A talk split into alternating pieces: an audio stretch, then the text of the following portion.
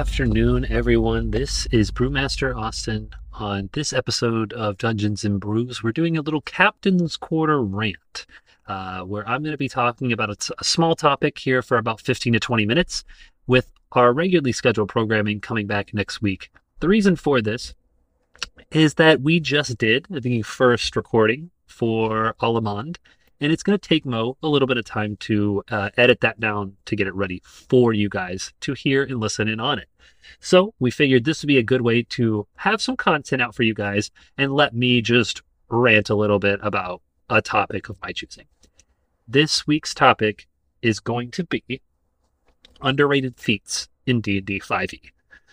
Now, as everyone might be aware, and for those of you who are newer, a feat is something that you can pick up in D&D through leveling up at levels 4, 8, 12, 16, and 20 for most classes. Fighters and rogues, I believe, get some extra ones, but for the general gist.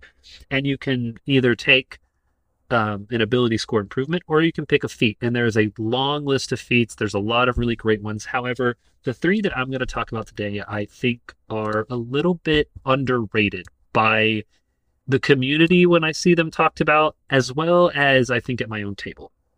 So, the three that I want to talk about today number one, the Crusher feat, number two, Spell Sniper, and number three, Eldritch Adept. So, the first feat Crusher. I'll go ahead and read the language for you uh, guys. This is all the Crusher feat is from Tasha's Cauldron of Everything. So some DMs don't play with Tasha's. Just make sure that if you're going to take this feat, talk to your DM, make sure that they are using the Tasha's. Uh, so what it says is that you are practiced in the art of crushing your enemies, granting you the following benefits. You increase your strength or constitution by one to a maximum of 20. Once per turn, when you hit a creature with an attack that deals bludgeoning damage, you can move it five feet to an unoccupied space, provided the target is no more than one size larger than you. And when you score a critical hit that deals bludgeoning damage to a creature, attack rolls against that creature are made with advantage until the start of your next turn. So the first thing that I want to talk about is that first bullet point. You get a plus one to strength or con. Anytime a feat gives you a bonus like this, it's called a half feat which means it gives you some benefits, but also some st- stat increases. Strength and con are great for a lot of classes, especially you know your more martial characters. Con is definitely a great, uh, you know, a great stat to boost up. And notice that it says once per turn when you hit a creature with an attack that deals bludgeoning. So there are even some uh, spellcasters that have attacks that deal bludgeoning damage, like catapult, you could stack with this. Um, you know, there are other attacks that deal bludgeoning damage that are spells as well. So don't think this is only limited to martials, but I would primarily take it on a martial. So that already is a great part of this feat. The next is that when you moving creatures at all is always great but most of the time in d&d there's a limitation to the size of the creature. It says the creature must be large or smaller or whatever. This one however says the target cannot be more than one size larger than you.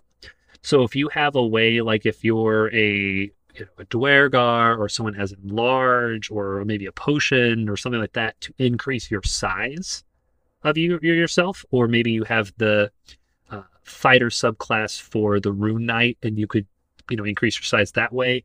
Um, you could make yourself large and move huge creatures, and that is very, very powerful, very underrated. And the fact that there's no limitation on it makes this feat A tier, in my opinion.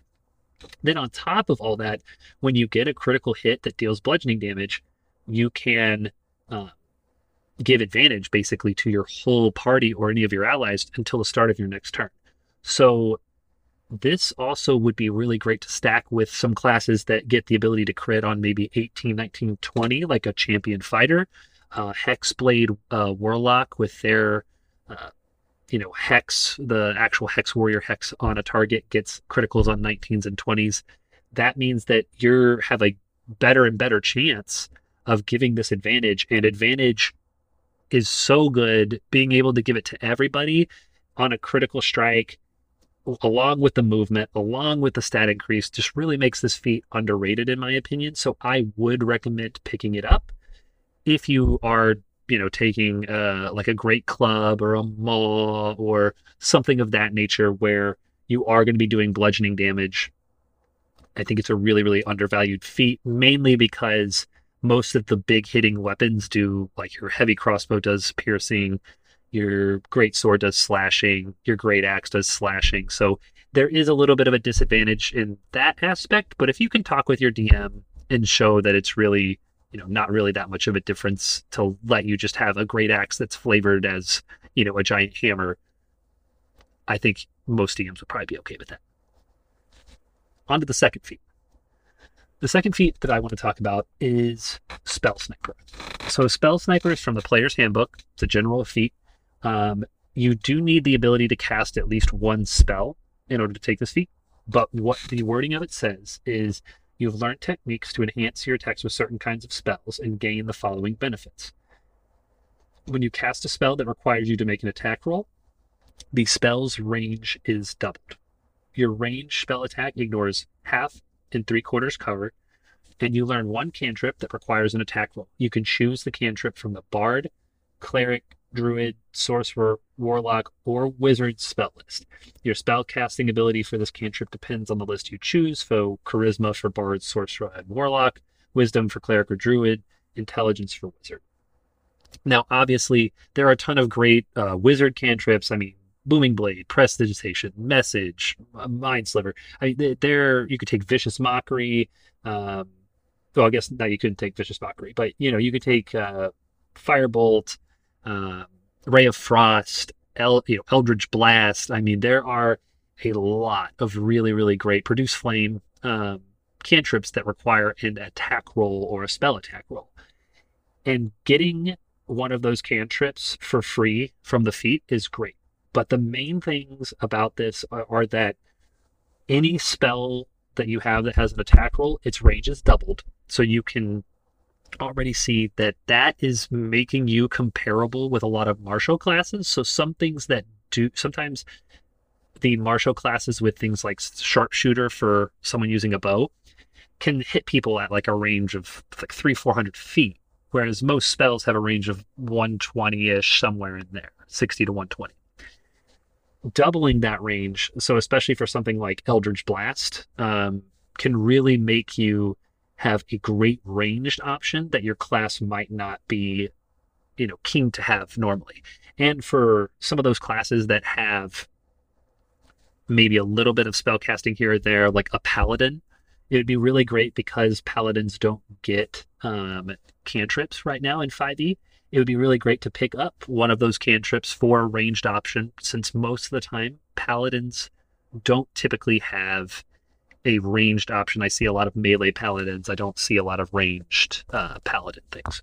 So I think that having that option to do some damage uh, that ignores half and three quarters cover, which is important. You don't want to be missing if you're going to be using a cantrip. And being able to pick from any of those lists really gives you a lot of versatility. And then just the general buff to double your damage, especially on something like a sorcerer. So where I would see this probably most powerful, in my opinion, would be to pick it up on a sorcerer, pick up Eldritch Blast. Then you can have that, uh, you know, extended spell, or I forget what it is. There's one of the uh, options for your meta magic that can give you extra range on your spell. So you can even make it, you know, longer. You could, um, use your quicken spell to cast double eldritch blast. I mean, it's it's really a great feat.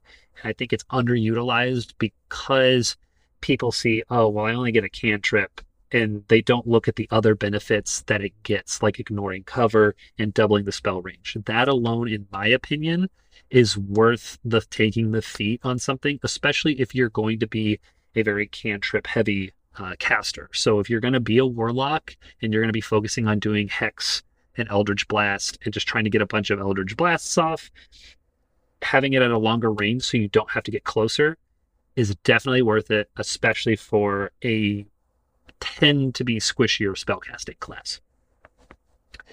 The last thing, the last feat that I want to talk about is probably going to take me the longest to go through. is called Eldritch Adept. So, Eldritch Adept is a feat uh, that lets you take uh, your choice of some Eldritch invocations. So, your spell casting for whatever the. I guess I should back up. This is from Tasha's Cauldron of Everything again. So remember, please make sure to check with your DM. Don't just automatically assume Tasha's is okay. Most of the DMs I know automatically just say Tasha's is okay, but make sure you check in. Uh, but you need to be able to cast a spell or have pact magic, so you need to be a caster of some sort. So even a half caster will do. But studying occult lore, you learn one Eldritch Invocation option of your choice from the Warlock class. Your spellcasting ability for the invocation is Intelligence, Wisdom, or Charisma when you uh, you choose when you select the feat. And if the invocation has a prerequisite of any kind, you can choose that in invocation only if you're a warlock who meets the prerequisite. Whenever you gain a level, though, you can replace the invocation with another one from the warlock class. So I'm going to run through what the uh, options are if you have no levels in warlock, because I'm going to assume if you're taking this feat, you're probably not playing warlock. Um, so the ones that you can get without uh, prerequisites uh, are Armor of Shadows, Beast Speech, Beguiling Influence, Devil's Sight, Eldritch Mind, Eldritch Sight, Eyes of the Runekeeper, Fiendish Vigor, Gaze of Two Minds, Mask of Many Faces, Misty Visions, and the Thief of Five Fates. So the first one is Armor of Shadows, which is a really, really, really great uh, one. It's from the Player's Handbook. You can cast Mage Armor on yourself at will without expending a spell slot or material components. So this has a lot of great uses, especially um, for something like uh, you know an Abjuration Wizard um, that you know because Mage Armor counts to refill their Arcane Ward. So it would really, really, really be useful on that. It would also be great on something like if you're a monk that doesn't really want to invest in wisdom that high, so your maybe your AC is a little low, you could do that. Uh, if you're a, a cleric that doesn't want to wear heavy armor for some reason or medium armor, you could. Uh, Bard, you know, could do it. Uh, there are really a lot of great classes that just having mage armor for free, uh, druids uh, as well would be very, very useful just to make sure that they're a little bit more safe when combat starts. Um, the second one would be Beast Speech. So, what Beast Speech does is it gives you the Speak with Animals spell at will without expending a spell slot. And what Speak with Animals does it get, is for 10 minutes, uh, you get the ability to verbally communicate with Okay, so the next one is beast speech. And what beast speech does is it gives you the ability to comprehend and verbally communicate with beasts for the duration. The knowledge and awareness of many beasts is limited by their intelligence, but at minimum, beasts can give you information about nearby locations and monsters, including whatever they can perceive or have perceived in the past day. You might be able to persuade a beast to perform a small favor for you at the DM's discretion. I think this is a great uh, spell to have, especially if you don't have another caster with it. Extra information in D and D. Extra information in D and D is always great, and if you do have a DM who might like such as myself, be a little bit more amenable to you trying to convince animal to do a small favor for you. It can also give you some not combat allies, but maybe something to be like, hey, could you go knock over that barrel and distract the guard? Or, you know, could you tell me how many people are inside? You know, something like that I think would be appropriate for the spell. I think it's a great one to pick up.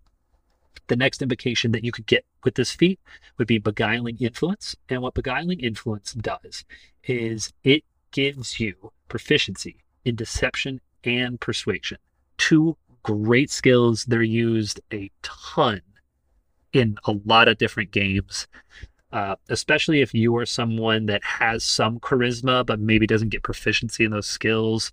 You know, maybe a paladin uh, would be a good option. A fighter could be a good option if you're just going like, hey, I went strength con and I kind of put my third best stat as charisma. It's not bad to have persuade the, uh, sorry, the uh, proficiency in these skills on any class. I really can't think of a class that wouldn't benefit in some way from having the ability to be slightly better at communicating. Because even though I know most parties will have a face, they will have somebody that is doing the talking, talking out of situations or into places.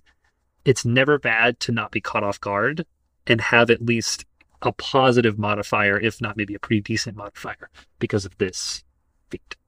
And for classes that do get proficiency, like bards and sorcerers and things like the warlocks, you can then pick two other skills, and it's just always a great thing to have more proficiencies. I, I can't stress it enough. I think skills are skill proficiency can be a little underrated sometimes when looking at feats. The next one would be Devil's Sight. So what Devil's Sight does is you can see normally in darkness both magical and non-magical for a distance of up to 120 feet. So this one may not be as good on a class that doesn't have the darkness spell. Um, that being said, I think that it still would be probably a solid B pick for me out of the options, maybe a B minus, because it does give you 120 feet of dark vision, and most classes do not get anywhere close to 120 feet. I think the average is about 60, so you have double the vision of every other of every race that has dark vision. That's super helpful. And then on the off chance that you do have magical darkness casted on your party, or maybe someone else in your party can, you could really make use of this as like a fighter. If, like, let's say you do have a, a drow that has the drow magic to cast darkness, and your fighter can run in to the darkness, I'd still be attacking not at disadvantage, but with advantage against people because anyone who can't see in the magical darkness would have disadvantage on their own attack rolls and attack rolls against them would have advantage. They're not able to defend themselves. So I think it it may not be as good as some of the other ones in the list, but definitely a very, very strong choice. The next one would be Eldritch Mind. So Eldritch Mind is from Tasha's Cauldron of Everything. So again, just check with your DM. Uh, but this gives you the advantage on Constitution saving throws to maintain your concentration on spell. So this one for me is not that great because you could just take Warcaster. Um, Warcaster itself is, I, I, don't think it's necessarily underrated. It's just not taken as much. What Warcaster essentially does is it gives you advantage on con saves to main, uh, maintain concentration. Um, it gives you some other benefits, but that's like the main uh, crux of it.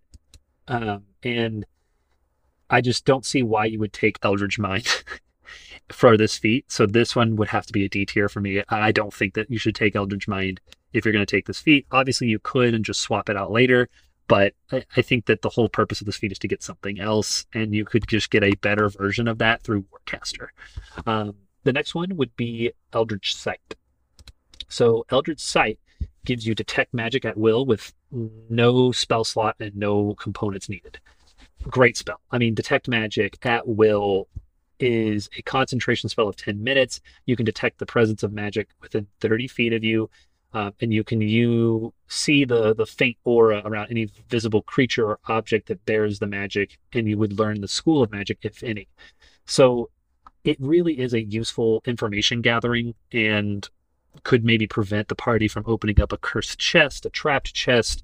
Um, you could detect maybe where the teleport uh, residue from a Misty Step might be. There, there would be a ton of different things that this spell would be useful for. I cannot recommend it enough, so I think this one would have to be A tier for me. Um, moving right along, the next uh, invocation that would be on the list, uh, without any warlock levels, remember, would be Eyes of the Runekeeper. So Eyes of the Runekeeper, you can read all writing, just straight up. You do not need to actually know the language. You couldn't speak it. So if you don't know Celestial, but you have this feat, you could read something in Celestial and understand it, but you wouldn't be able to speak the language. This one, probably a B1 for me. It depends on how much your DM in the DM's campaign is going to focus on gathering information, languages and being really specific about the language choices. I, I do think it's still a solid choice, but I think it does depend on the campaign. For a more political intrigue campaign where there might be some ancient tomes, dead languages, languages from other realms, definitely would pick it up. So talk to your DM about that one. Uh, the next one uh, would be Fiendish Vigor, where you can cast False Life on yourself at will as a first level spell without um, expending a spell slot or material components. So what False Life does is it gives you 1d4 plus 4 temporary hit points for the duration. So early on, this would be a good thing. So if you're going to pick this feat up, uh, maybe at level four, or if your DM gives you a free feed, or if you're a variant human at level one, you could pick this up. I mean, eight temporary, eight potential temporary hit points, or five is uh, five minimum is not bad at all. And having the ability to do it at will for yourself means that pretty much every fight you can have these temp temporary hit points. And I mean, if you really do want to uh, cast it in battle, I mean, technically you could re up it um, in battle if the temporary hit points go away and kind of use it as a way to maybe tank a little bit more damage if the attacks are coming your way at the sacrifice of doing damage yourself. So you know, I think it's probably pretty A tier for early levels of play. But then as you get later and later, I think it just gets outpaced by other options uh, on the list. So at overall, I'd probably give it a B. But early on, level before level probably six or seven, I would give it an A. Next one would be Gaze of Two Minds. At the Gaze of Two Minds, you can use your action to touch a willing humanoid and perceive through its senses until the end of your turn. As long as a creature is on the same plane of existence, you can use your action on subsequent turns to maintain this connection, extending the duration until your next turn. While proceeding through the other creature's senses, you benefit from any special senses possessed by them, and you are blinded and deafened to your own surroundings. This one is going to depend on the campaign and how creative you are. Um, it really is going to be interesting to use in an effective way um, because for me, it's not that great. I don't really see too many options for it to be used well in a social context because you have to have somewhere safe for your body while you're perceiving through somebody else. So for me, there are just way, way too many ways for different rogues, rangers, divination wizards. There are just so many different ways to gather information through stealth and other spells that I think the Gaze of Two Minds falls behind a little bit in that context. And for that reason, I don't think it's as strong as some of the options. But again, if you don't have a rogue in your party, or if you know the style of your campaign would benefit um, from using this, like let's say your your campaign has an organization that only uh, takes in tieflings, right? And you have one tiefling in the party, but you want to be able to uh, kind of see and use, you know, your understanding of language or religion or whatever it is, then yeah, definitely be useful. But other than that, because it doesn't let you like charm something or like take over the will of a creature, I just I think it gets outpaced later on. The next one would be the Mask of Many Faces. So what the Mask of Many Faces does is it lets you cast a Disguise Self at will without expending a spell slot. The disguise Self lets you change your clothing, armor, weapons, to look different. Um, you can seem uh, a foot shorter or taller. You can appear fat, thinner in between. Uh, you still have to have the same general arrangement of like limbs, so you couldn't go to like a centaur, but you could change from a dwarf to a human, halfling to you know dwarf, elf to you know human, you know something like that. You could make yourself look um, up to you because the extent of the illusion is truly up to your creativity. Um, now, if there are things that you add to it, um, like let's say you add a hat to it to match with like the local guard that are wearing hats or berets or something like that, and someone waves their hand through it, it passes right through. So it doesn't create the object, it's just an illusion. And in order to succeed, to recognize that you're disguised, the creature has to roll an intelligence investigation check against your spell save DC.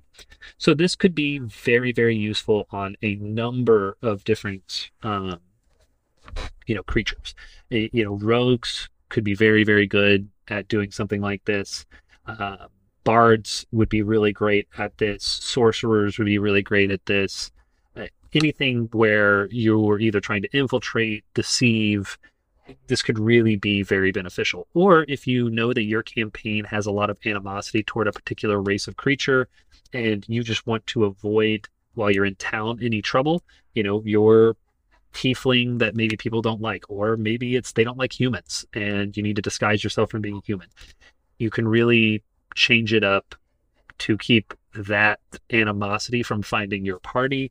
And for most of the time, most creatures are not going to be on the look for an illusion. So you should be fairly safe in those social situations to kind of get in and get out with no one being any the wiser.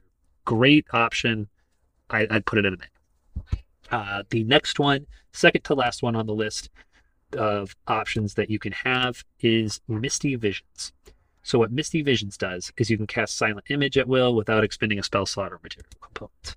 Um, Silent Image basically lets you create a 15 maximum 15 foot cube um, image that appears on the spot and lasts for up to 10 minutes. It's purely visual. There's no sound, smell, or other effects.